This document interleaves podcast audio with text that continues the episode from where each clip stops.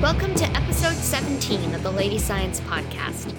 This podcast is a monthly deep dive centered on women and gender in the history and popular culture of science. With you every month are the editors of Lady Science magazine. I'm Anna Reser, co founder and co editor in chief of Lady Science. I'm a writer, editor, and PhD student studying 20th century American culture and the history of the American space program in the 1960s. And I'm Leila McNeill, the other founder and editor in chief of Lady Science. I'm a historian of science and freelance writer with words in various places on the internet. And I am currently a regular writer on women and the history of science at SmithsonianMag.com. And I'm Rebecca Ortenberg, Lady Science's managing editor. When I'm not working with the Lady Science team, I can be found writing about museums and public history around the internet and managing social media for the Science History Institute in Philadelphia. Yeah. So before we get into the episode, uh, I wanted to give everyone a heads up for the next special series that we're going to be running on the website next month. To coincide with the Supreme Court oral arguments, we'll be exploring the relationship between the courts, gender, and healthcare with a new piece each week in the month of April. So be sure that you check it out on the website or um, follow us on social media so that you don't miss it. And I also want to thank everyone who's been tweeting about the show. Um, we don't pay to advertise the show, so we greatly appreciate you all spreading the word. Um, and don't forget to leave us your rating or review on Apple Podcasts and wherever you get your podcasts um, so that more people can find us. So thanks. Hey, okay, well, let's get started on today. Uh, so, I don't know why, but that was weird. I don't know, because things. Um, yeah. Anyway, uh, do you guys remember um, a while ago uh, when there was the hashtag thanks for typing that was going around Twitter? Um, so Yeah. that would have been like early, it was like early 2017. I had to go look it up because I couldn't even remember when it was. Um, but there was definitely a good chunk of time when everyone on kind of academic and feminist Twitter was talking about it. Because it has been a couple of years, uh, a couple of long years, uh, here is the recap. Um, Bruce Holsinger, who is a professor of English at the University of Virginia, um, started having a conversation um, with his colleagues on Twitter about something that uh, at first sounds kind of boring. Um, so, academic pages, uh, academic, pa- um, bleh. Something, uh, he started talking on Twitter about something that at first sounds pretty boring acknowledgement pages of scholarly books. Uh, but the interesting thing was that he began to point out that buried among references to publishers and mentors and advisors, there would be a line that would go something like, I want to thank my wife for typing up my manuscript. And he would see this over and over again. And according to the acknowledgments, uh, the wives, they weren't just typing, they were also editing the manuscript or proofreading it, um, acting as research assistants. And there were even times when it would say something like, Thank you for taking care of my children and doing the housework. Uh, so, like, acknowledging that as well in this really weird way. Thank you for making sure I don't live in a hovel while I'm right. doing the work of genius. right, right. Uh, so one of these acknowledgments said, uh, quote, my wife transcribed the first draft of the manuscript working from the black letter type, 16th century spelling, and wondrous punctuation of the original publications, end quote. Uh, so uh, today we you can decipher historical punctuation and type and handwriting. Uh, it's uh, paleography. Um, that's because that's a specialized field that people of study that people do. It's not just a thing that like wives do. Uh, yikes. Uh, so in the most of the examples in the hashtag thanks for typing, I think were authors and literary scholars from the 20th century. Um, but this is a phenomenon very familiar to those of us who study women in the history of science. Yes. yep. Um, so today, uh, not today, sorry. Wow. Much of what we do. We are. this has been thanks for thanks for listening to the show, everybody. That'll do it for us. That'll do it for the podcast forever. It's over. we had a good run. oh god. So a lot of what we do at Lady Science involves sort of peeling back the layers of who's actually doing scientific work, who's getting credit, why some people are doing work that's that's remembered by the sort of popular imagination, others get pushed to the edges. So in fact, the dedication of our very first Lady Science anthology from approximately uh, 1,000 years ago, uh, uh, we tried to highlight this. And so uh, the dedication was we dedicate this volume to all the astronauts, computers, helpers, typing girls, lady doctors, and housewives. And there's people that are sort of, you know, in the background or in the acknowledgments or the footnotes or whatever. And you see this uh, type of discussion um, with people like uh, Cecilia Payne and Annie Jump Cannon and other women computers who worked at the Harvard College Observatory in the late 19th and early 20th century. Um, and you also see this in uh, more recent stories highlighted by the famous book and movie Hidden Figures with the stories of Katherine Johnson, Dorothy Vaughan, and Mary Jackson. Um, but if you go back even further, um, you can start to see it when you look at the life and work of wives and sisters and mothers and daughters of several prominent scientists. Um, some of these women had formal academic training of their own, and some of them didn't. All of them, like the women in the hashtag thanks for typing, did their work in concert with a male relative who got most, or in a lot of cases, all of the credit for their joint accomplishments. Um, so today we're going to learn about some of these women and why they matter so much. Yeah. Uh, so the first story that we are going to talk about, which is, I think, the yeah, I think it's the earliest example um, that we have here. Uh, it's kind of one of my favorite women from the history of science, uh, and that is Marie Anne Lavoisier, who is also um, often is called uh, Madame Lavoisier. And I have to give credit to Alexis Pedrick, who is my friend and colleague at the Science History Institute, um, for teaching me everything I know about Madame Lavoisier and why she was pretty badass. Um, the Institute recently did a podcast that goes even more deeply into her story. Um, so we, we, leave we'll leave a link to that in the show notes, and you can learn even more about uh, the way that she both. Um, worked with her first husband and kind of hated her second husband, but that's another story. Um, so Marie Anne was born in 1758 uh, to a family of aristocrats in France. Um, when she was 13 years old, she married her father's protege, Antoine Lavoisier, which is gross. All kinds of gross. Um, but they actually, like, I guess they had a positive relationship. I don't know. It's weird, but the 18th century was weird. Um, today, Antoine Lavoisier is sometimes called the father of modern chemistry. I feel like he's one of like 10 people who are called the father of modern chemistry, but whatever. Um, among other things, he discovered the role that oxygen played in combustion and uh, some basic principles for uh, uh, a number of different elements. Um, and the interesting thing, though, is that Marie Anne was really his collaborator every step of the way. Um, she worked in his lab and uh, wrote down and interpreted the results of a lot of his exper- experiments, and she did uh, tr- a lot of translating of his work. Uh, she was also a really wonderful artist, and she made uh, drawings of his lab as well. And uh, like Antoine Lavoisier is amazingly well documented. Um, even for someone of his like status.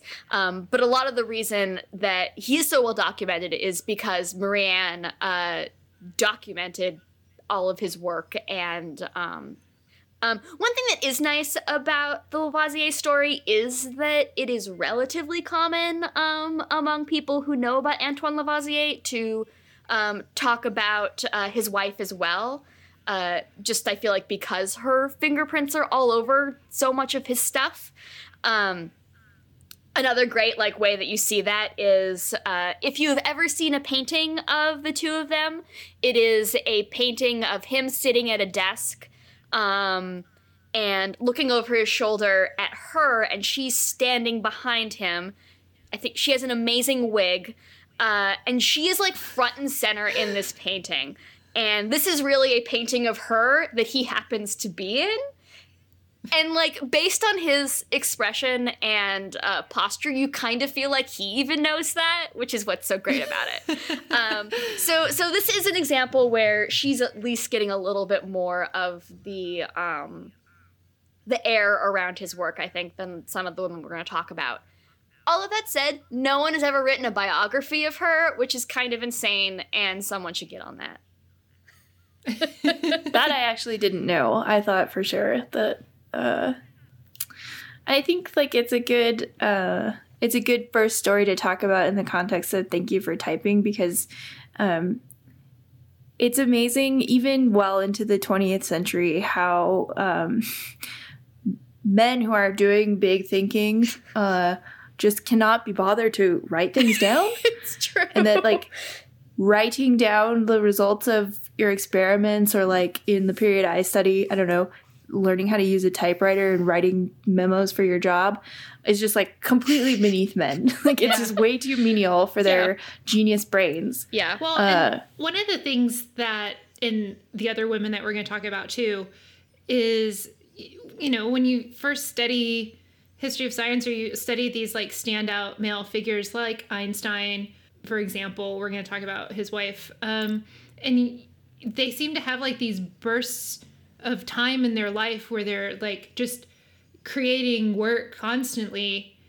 And i always wondered you know i always just thought that they that there was some element of genius because that's not how normal people are able to to produce work. Same thing with someone like darwin um, and the reason now that i have learned more about this stuff and the role that of what you know the women in their lives did is that they did everything else that allowed them to do that Yeah. to devote days and days and months and years to just working because they had all of these people around them that were doing everything else.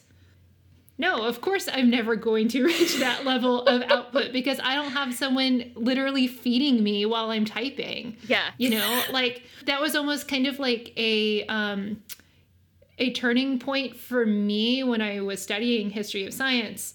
And it, that was really the first thing that busted genius myths for me.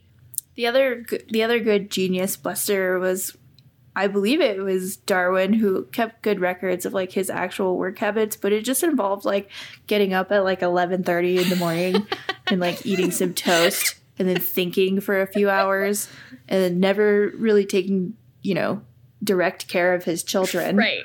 Uh Right. a lot of sleep A lot of sleeping these geniuses did.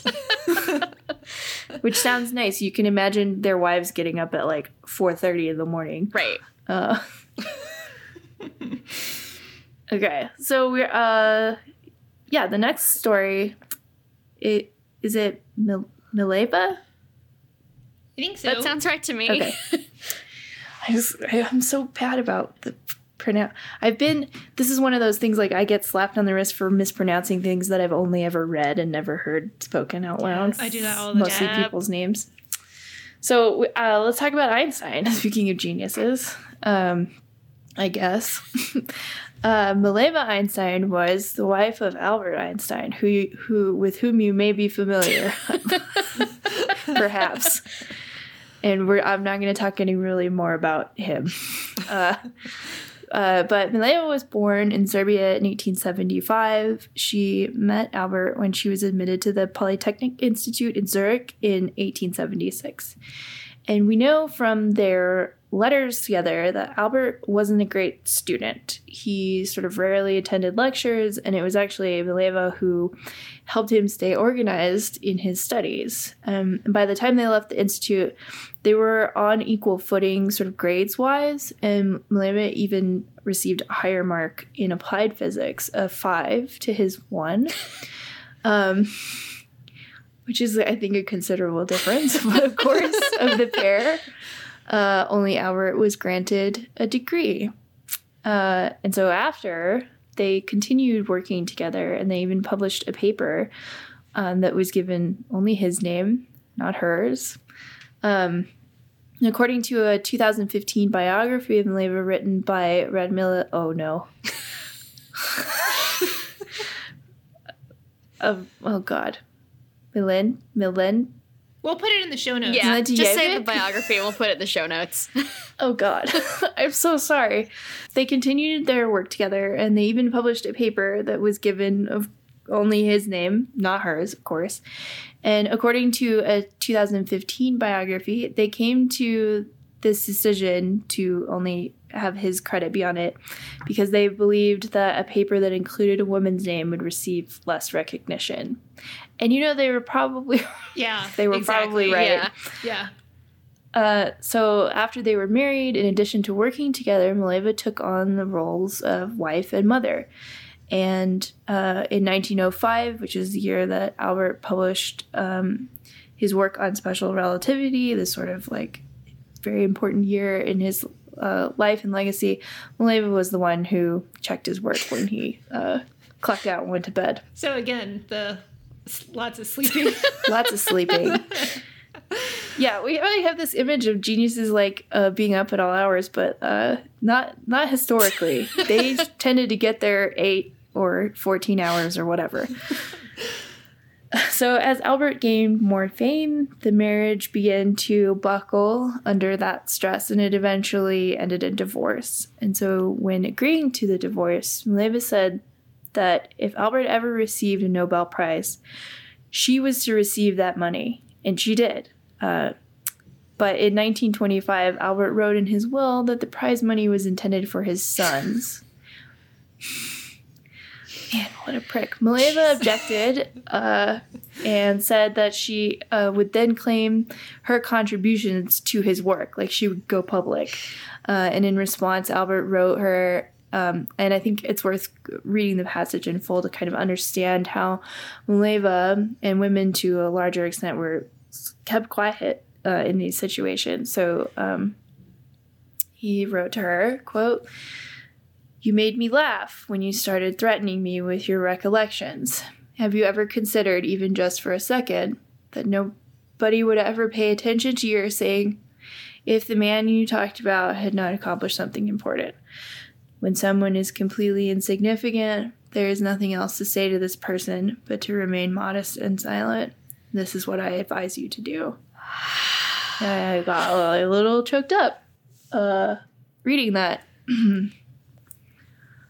So yeah, for there's not really I don't have anything else to say about that. Uh, for a fuller account of this story, and to read more of Mileva and uh, Albert's letters, you can check out um, Pauline Gagnon's piece in the scientific in Scientific American, and we'll link to that in the show notes as well. But uh, you know, that's a doozy. it's just and ugh. the thing is, like, it's true. Like, what he said is cruel, and but it's also true. Yeah. And we know it's true because we're just now learning about her. yeah. Like, history proved him to be right about people not listening to a woman or not believing that she would have something to do with what he did. like you can you can imagine sort of the the good faith it took to like publish that first paper with him and also just like the rationale um thought processes of, of okay it's just worth it to get the work out there. And you know we have a great relationship so this is never going to come back and like bite me in the butt. Uh in part just because like what other choice did she have but to tell herself that? And then to have that like fall apart and him to throw it in her face in this way is just just yeah the cruelty and he knew was that was true like that he was stating truth but he wasn't going to help her out of the situation um just he was going to make it harder because he could Yeah. is just so devastating Well, and there's the the first part, the first sentence of that letter. You made me laugh when you started threatening me with your recollections. I think saying recollections has a sort of patronizing, dismissive, diminishing It's like ga- it's like gaslighting. Yeah. So what you think you remember, Yeah. you need to, you know, keep quiet about. Yeah. we know the extent to which that type of rhetoric and thinking goes. Yeah. Like, well, who's going to believe you? Right. Who's going to believe you that I hit you? Who's going to believe you that I did these things to you? Yeah. And that's what keeps women quiet about a whole range of violences and oppressions that are done to them. Yeah. Yeah. Oh, it's such a rough one. Yeah. This one's also pretty rough. Yeah. Um, so, unlike Lavoisier and Einstein, Caroline Herschel um, did receive quite a bit of notoriety in her day um, for her discovery of several nebulae and comets, such as the Herschel Rigollet comet. That's probably wrong. Uh, she was the first woman to be awarded a gold medal of the Royal Astronomical Society in 1828.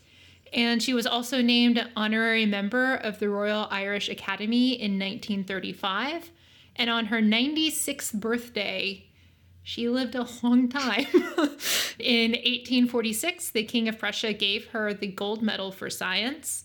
Um, and she was, without a doubt, an accomplished astronomer.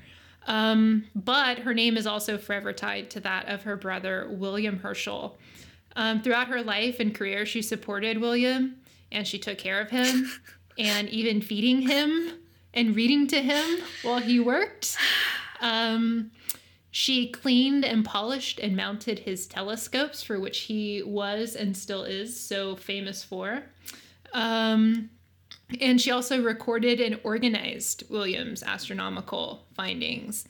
Um, but for Herschel, at, I think that this goes to show how um, pervasive the role of women is. That even, you know, this role of sister and helper and assistant seemed to eclipse her own accomplishments um, and even her own identity uh, as an astronomer in her own right. And when she was 96, the same year that the King of Prussia honored her, um, she wrote, I am nothing. I have done nothing at all.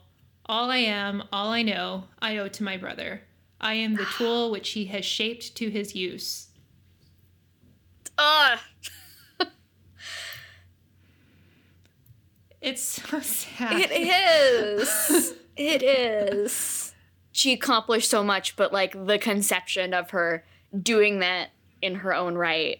There were so few models for that kind of thing that you can imagine that like the mo- that was the only model she saw her for herself uh, was was to be someone who helped her brother.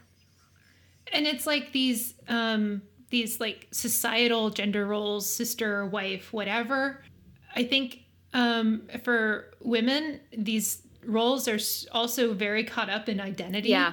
and self-identity and self-realization in a way that is not the same for men Yeah.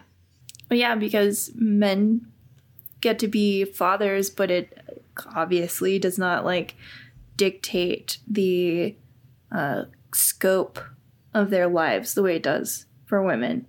I, Caroline's story has always been, I think, especially upsetting to think about just because like we said these like this like totalizing role of a sister or a wife or something like it shapes your perception of everything that you do. So mm-hmm. it was not possible for Caroline to see herself that way. Yeah. Like you said, there's no model for that. There's no model for a woman astronomer for her to like form her identity around. Uh, the only model she had was sister, assistant. and another thing, like that, I think is interesting about um, Caroline and some of these other women is um, you talked about how she organized his data and like that kind of labor like typing like uh do you know doing calculations has been categorized as like feminized um menial labor but i'm sorry Yeah. uh, you can't do astronomy without like a well organized data set. Otherwise, you're just looking at a bunch of nonsense that you wrote down. Like, that's an essential part of the step. And like, we're so quick to say that, uh, that William Herschel is this like genius astronomer, but he couldn't even organize his own data.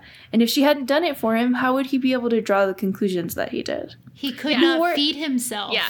Yeah, who organized who organized her data Yeah. that she used to like verify her discoveries? She did it herself. Like, okay. Yeah. yeah. Yeah, there's there's this idea that like yeah, men men have great ideas and women do the boring stuff that makes like the great ideas concrete and usable in some fashion. And yeah. yeah. and it's this like it's tied in again to these like um like caring roles, these like gendered roles of like sister or wife or helper that like all these sort of like the more menial or material details of both of science and of daily life of preparing food for yourself and putting it in your face is something that you know men don't have to be bothered with Right. because they can generally expect to have a wife or a sister or a mother to take care of them and to take care of those sort of material needs. Uh, so for um, another example of of this sort of thing, uh, the three women we've talked about so far um, were related to some of the most famous men in the history of science, um, and uh, they're relatively well known um, themselves. But we do want to wrap up by mentioning um, a lesser known woman um, that maybe in some ways the things that she was doing kind of exemplify um, that sort of hashtag thanks for typing uh, thing of just kind of doing all of this background work that like ensures that science and like academic work happens. Uh, so uh, Elizabeth Campbell was the wife of William Campbell, who in the early 20th century was in charge of the Lick Observatory outside of San Jose, California. Uh, so at the time, Northern California was pretty isolated. Like this is California is still the old west, basically, uh, and so it's pretty isolated. But there's a um, really a community of uh, astronomers and scientists who live out there and their families. Um, and so both Elizabeth and the wives of the other astronomers were played a pretty significant role in building the social and cultural life for the observatory and the surrounding community. They were the ones like making stuff happen just like around them, uh, both in terms of socializing, but also in terms of like making sure stuff got clean and food there was food and uh, they had communication with like the larger cities nearby and uh, and a lot of the women were also pretty uh, well educated themselves, and so they were doing a, a lot of kind of the computer work um, too. I think the article I read about this said. Um, but along with being significant, um, an ex- a significant observatory, uh, the Lick sponsored eclipse expeditions around the world. Um, and this is where like Elizabeth Campbell really seems to come into like her own and like the work that she did, um, because she was in charge of managing the expeditions. Um, and they went literally like they went to Australia and they went to South America and they went all over Europe. And she was the one that made sure that all the travel was planned for a large group of people. Um, that the expedition had all the supplies they needed, um, that the camps were set up and taken down. She hired workers and volunteers for the local population wherever they went, um, and was sort of a scientific diplomat. And this was even if she didn't speak whatever the local language was. Um, so she was this like amazing project manager, it seems like, from these descriptions, uh, which is all kind of went kind of unspoken by the scientists going on these expeditions. Uh, and you can read more about her work and life um, in uh, Gender Culture and Astrophysical Fieldwork, Elizabeth Campbell and the Lick Observatory by Alex Soojung Kim Pang. Yeah, and so according to Kim Pang, uh, uh, Campbell didn't think of herself as a scientist. Um, and she actually had a degree in English, but you can't say that she wasn't central to making science happen. So that same article talks a little bit about um, wives of astronomers attached to less isolated observatories who weren't so intensely involved in the day-to-day scientific work. But I think you know we would all agree that even they had a pretty important role to play in making science happen in like creating and sustaining these scientific communities that uh, historians of science love to go on and on about how important these like uh, scientific communities are. It's interesting that we've had like that's like a I think it's like a distinct turn in the historiography of the history of science where we sort of like um, move from talking about individual scientists working in isolation to like talking about scientific mm-hmm. networks mm-hmm. and communities um, and still uh, we generally don't talk about the women who were involved in these communities um, because they were just wives right. or whatever. I might I might totally be wrong with this, but it seems like where the work to expand those communities to women has been happening with trade books and popular history of science books with the Astronauts Wives Club and mm-hmm. um, the Girls of Atomic City. Um, really uh, expanding those communities to include not just the people that were doing the quote hard science, but the people that were sustaining the communities for the science to take place, and that was uh, mostly women. And I think this hits on something that we've kind of talked about with the other women is this idea of care um, being a of course a gendered action and a gendered trait um, but how much care has to go into making science happen because it's coded feminine that it's seen as in like opposition to science maybe not in opposition to but standing outside of it separate from it definitely separate from it yeah and so these when we can expand what a scientific community is, just like when we expand the definition of what science mm-hmm. is, then we do start to see that there's more and more different types of people participating.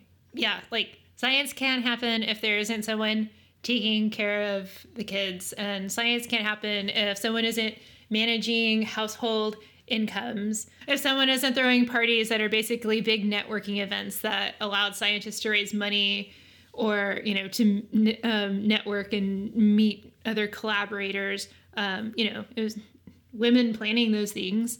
Um, and this is of course true beyond science um, women have always worked and women have always supported and contributed to professional work that men get credit for yeah, so um, sometimes women, you know, took part in activities that we sort of clearly think of as work. Like, you know, women, it was common for women relatives, especially wives, to be shopkeepers or accountants or business managers for tradesmen um, in the early modern world in the West.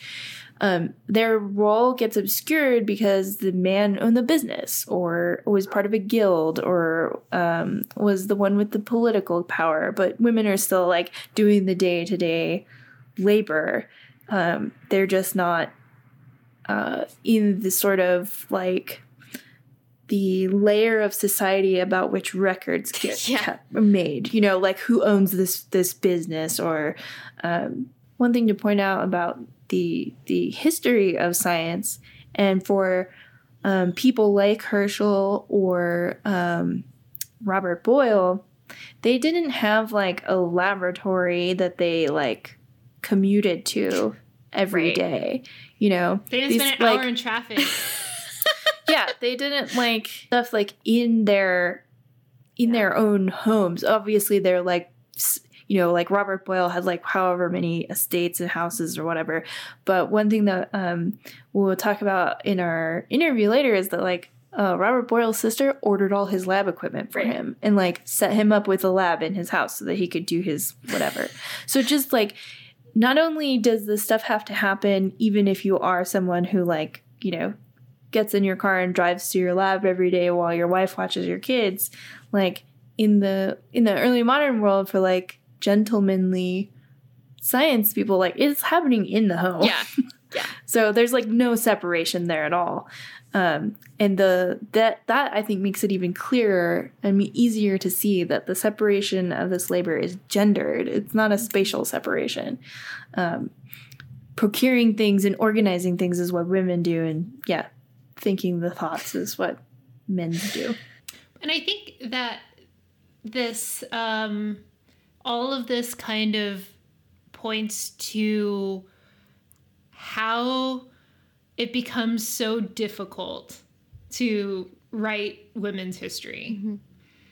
because they times when they just haven't been credited at all or we have to look in the acknowledgments page or the footnotes or all of these other unexpected places to find them you know because they're not you know splashed on in a byline and they don't have the cover piece of a book or something like that they're elsewhere um, and sometimes they're given coded names like what Robert Boyle did to his sister.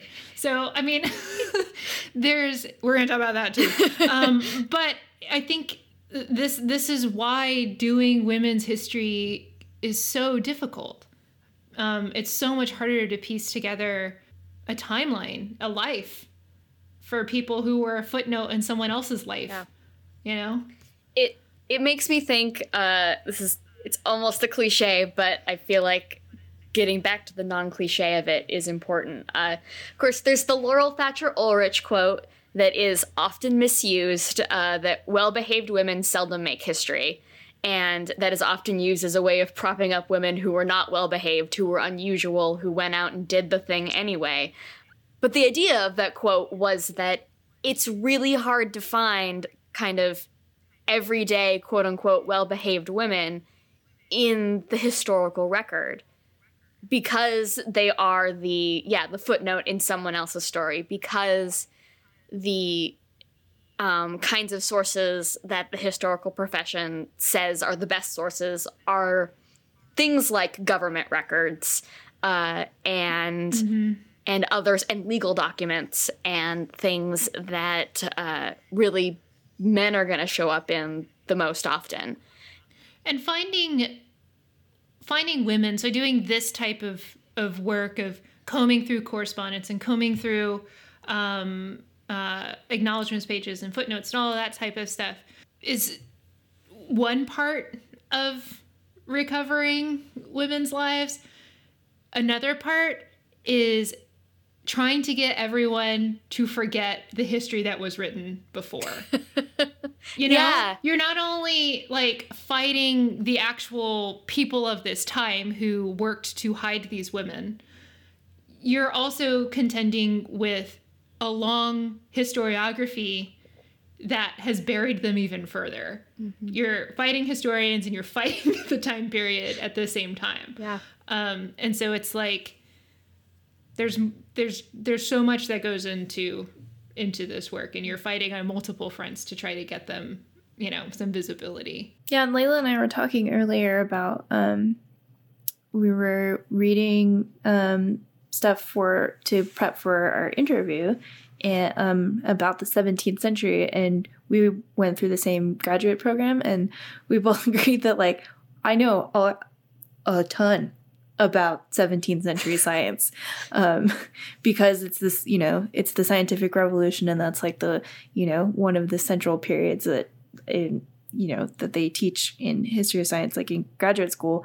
And so i know like a ton about that. I'm a 20th century historian and sometimes i feel like i understand more about the 17th century than i do about the 20th because we just spent so much time on it. Um, and yet um, we didn't talk about any of these women. Um, we had a separate course on women. And that's another part of the problem, I think, as well, is that if you're not being instructed in how to ask the right questions and how to look for women where they are, and instead you're just sort of, you know, partitioning off like women's women's contributions to science as its own like special field of study uh, instead of seeing them where they are in the history, that just contributes to, I think, like a larger inability to see women in that history like going forward.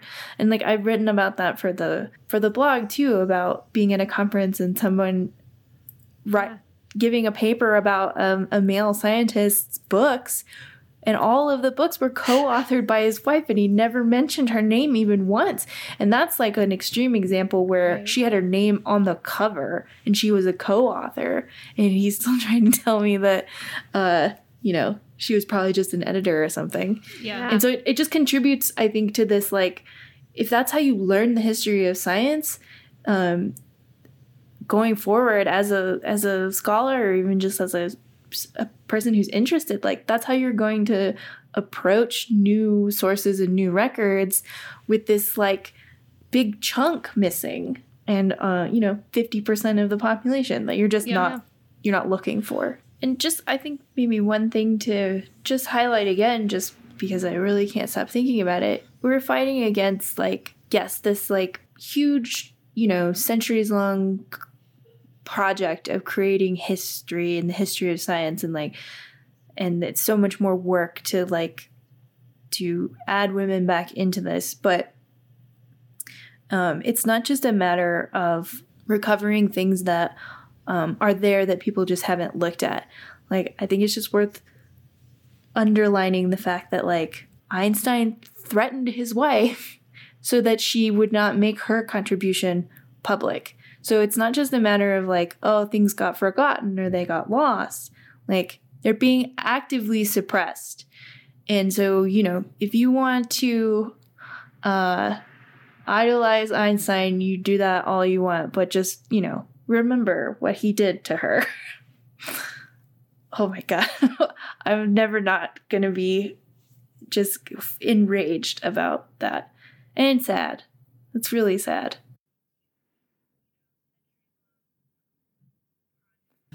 I am about to introduce our guest for the episode, but um, we recorded this at a different time. So it's just going to be me and um, our excellent guest, Michelle DiMeo.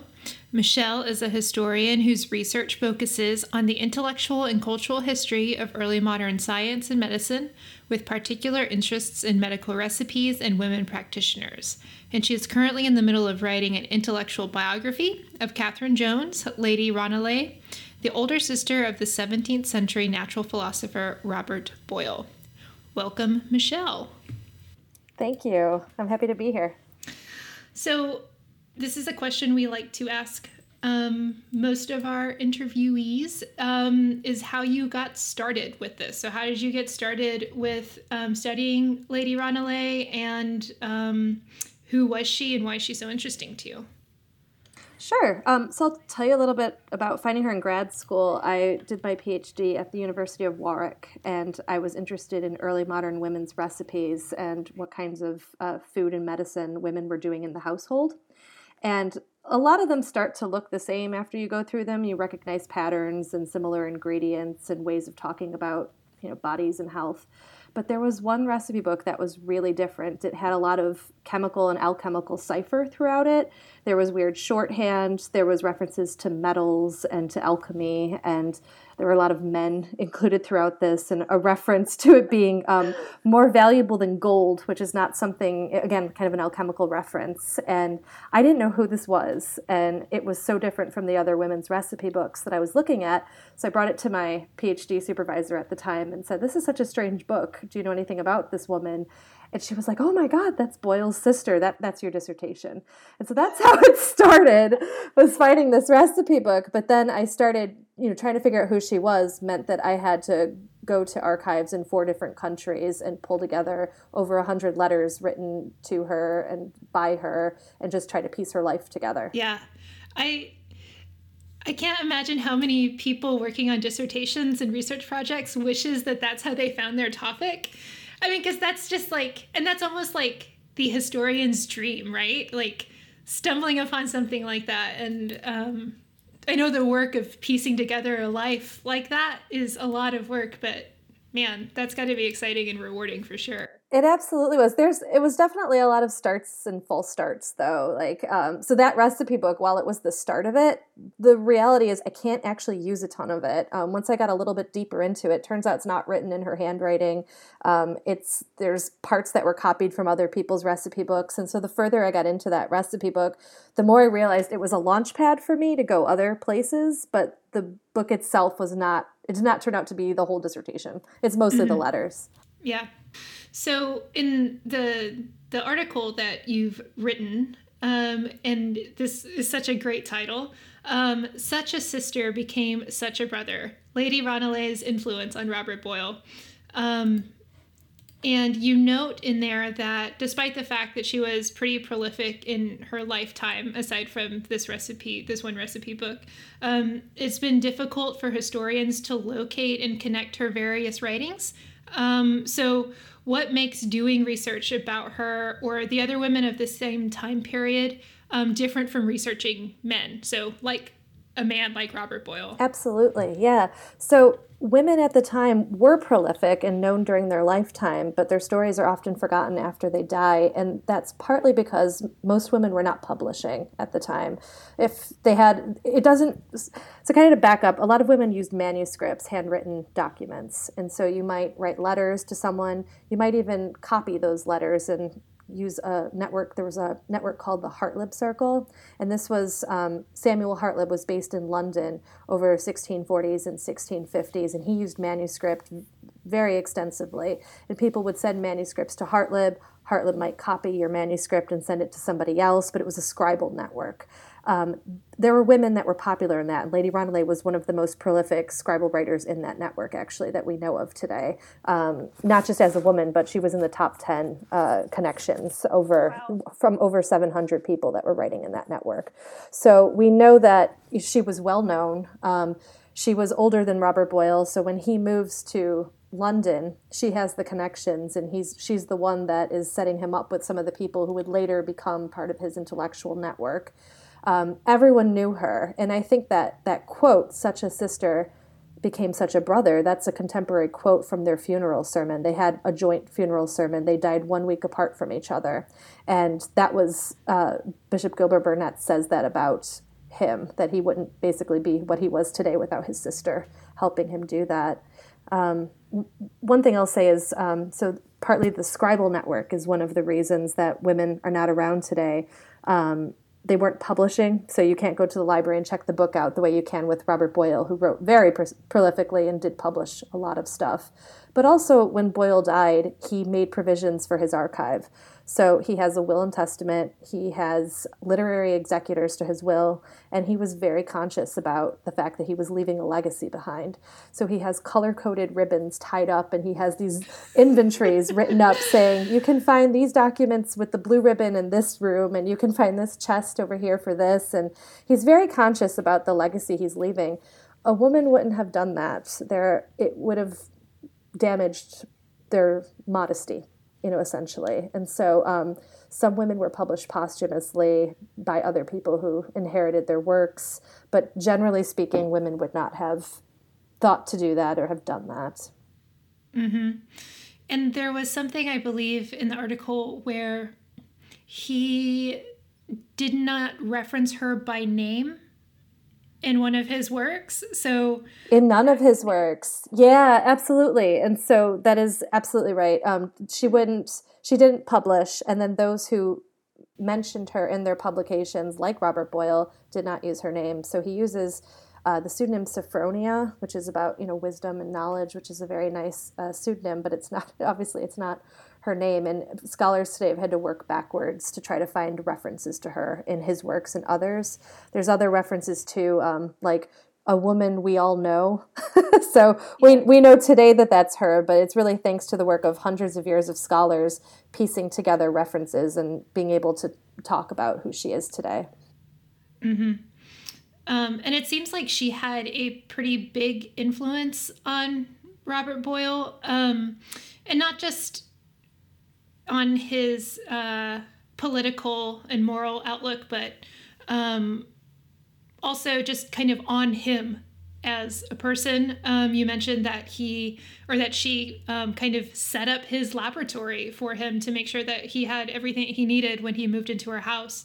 Um, so, can you talk a little bit about their relationship? Sure. So, she's, like I said, 12 years older than him, and their mother dies when he's only three years old. Um, so she's 15. And she actually had a failed marriage. Her first marriage set up, she was only nine years old when she left the house to be contracted to marry to a family that then falls apart. But she has, by this time, developed um, some head of the household responsibilities, and she's been already nurtured on how to be a matriarch. So when she moves back to the house after this failed marriage, and she's 15 years old, and her mother dies, and she has this this younger siblings, um, the the youngest uh, at the time being uh, Robert Boyle, and they do have. A, there's another little girl that ends up dying uh, beforehand, so Boyle does become the youngest. Um, he's and he's he looks up to his mother. He doesn't have a mother figure at this time, and scholars definitely agree that this is the start of her kind of being a surrogate mother for him. But it carries on throughout his life. Uh, when he does go he learns a little bit of French and Latin and does a tour of the continent. And when he comes back to London, he's looking for a network and a family, and he looks up his older sister, Lady Ranelagh, and she's she's in London at this time.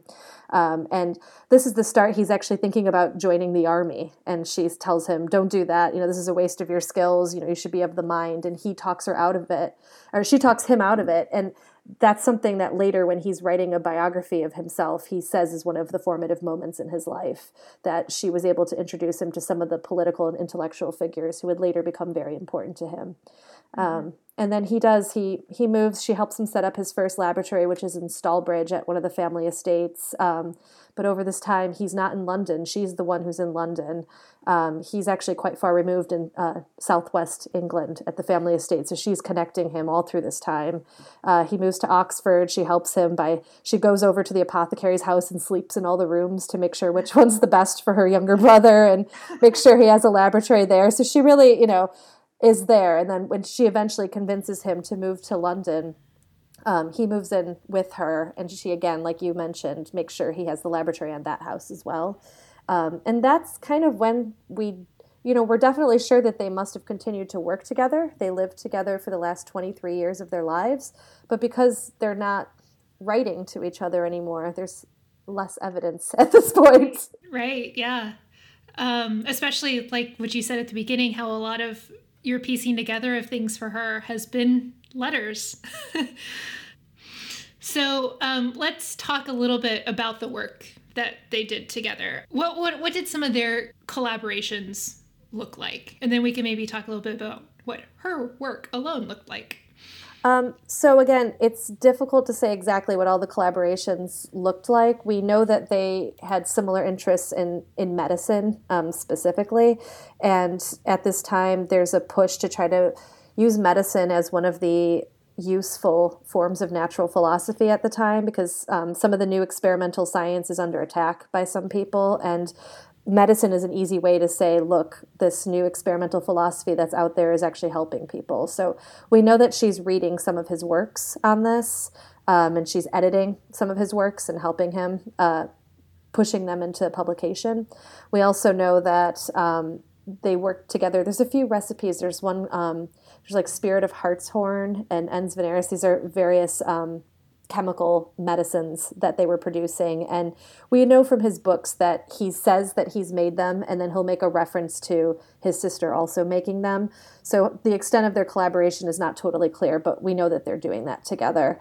Um, but perhaps one of the biggest forms of collaboration that survives is uh, her treatment of the rickets. Boyle mentions several times that she has this uh, colcothar flowers recipe, um, which again is similar to this Ens Veneris one that he mentions somewhere else. Um, but this is, uh, she, he says multiple times that she's treated hundreds of children of the disease and fixed them. And the way that he writes about it, he says stuff like prepared by by me and given out by her. So she's probably the one that's distributing the medication. And we do know that there's different dosages based on what the patient, how sick the patient is, and the patient's weight. So dosing that medication and distributing it is also, um, you know, she was the one that was actually giving patient care. What was some of the work that she was doing on her own? Um, so some of it we like it's there's some more extensive recipes um, in this book as well um, in, in, some of the other books. So we, we definitely know that whether she's doing it with him or on her own she's definitely interested in medical recipes of various kinds. Um, but also like i mentioned this Hartlib circle group.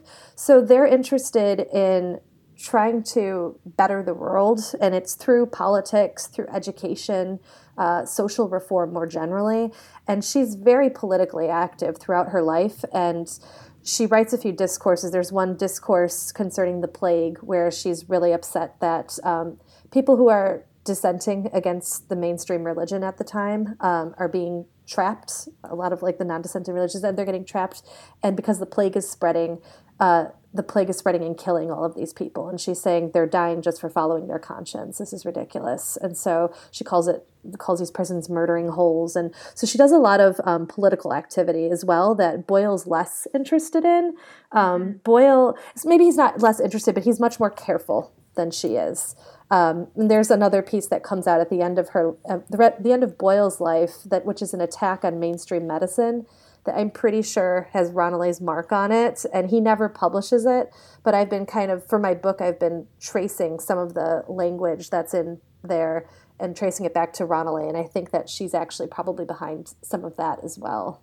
So, we talked about this um, a little bit, but I think this is something that is kind of a larger problem with other women. And in this episode, we talked about um, Caroline Herschel and um, Einstein, and how it's very difficult to um, kind of tease apart the obscured influence of the wives or sisters or helpers or whatever they're called for that and you know from the work of the famous men um, and to actually like quantify that influence in a way that we can say that this woman mattered. What has doing that work with Ranelagh and Boyle, Robert Boyle, been like for you? It's I think it's it's been very powerful. I would say that I'm getting some good reception of it too. I mean, people have known forever pretty much that Ranelagh was a big influence on Boyle, but what's been so hard is like you said to quantify it and say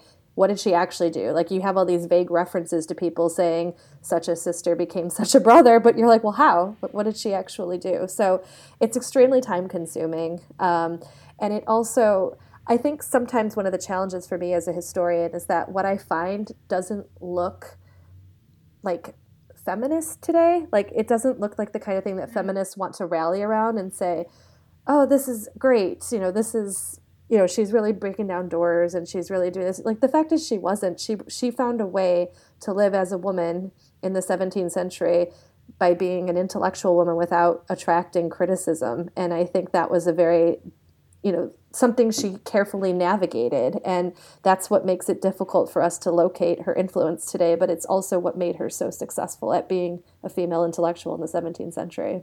Oftentimes i find the more feminist type of statements that i see in women's history is how they subverted norms within the roles that they had that it wasn't always, you know, like burning bras and that type of thing. Sometimes it was operating and navigating the conventions of the time and subverting them in all of the little nuanced ways that they could find. I completely agree. And I think that we're like I'm really happy we're getting there. I just remember, you know, in undergrad so long ago. but I remember like the the women that we talk about were often women that we could relate to. And even when I teach this stuff today, students love stories about Margaret Cavendish or other early modern women who are all which are great stories, but um it you know, there are so many of these women who like you said, they're not burning bras, they're not knocking the doors down, but they have found ways to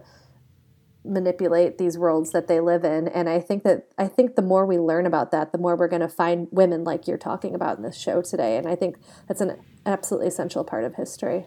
Well that's all the questions that we have for you. Thank you for for being on the show. Thank you so much to lady science. You guys are great all right, that's it. If you liked our episode today, leave us a rating and a review on Apple Podcasts so that new listeners can find us. If you have questions about any of the segments today, tweet us at, at LadyXScience or hashtag LadySciPod. For show notes, episode transcripts, to sign up for a monthly newsletter, read monthly issues, pitch us an idea for an article, and more, visit ladyscience.com. We are an independent magazine, so we depend on the support from our readers and listeners. You can support us through a monthly donation with Patreon or through one-time donations. Just visit ladyscience.com slash donate. And until next time, you can find us on Facebook at, at Lady Science Mag and on Twitter and Instagram at, at LadyXScience.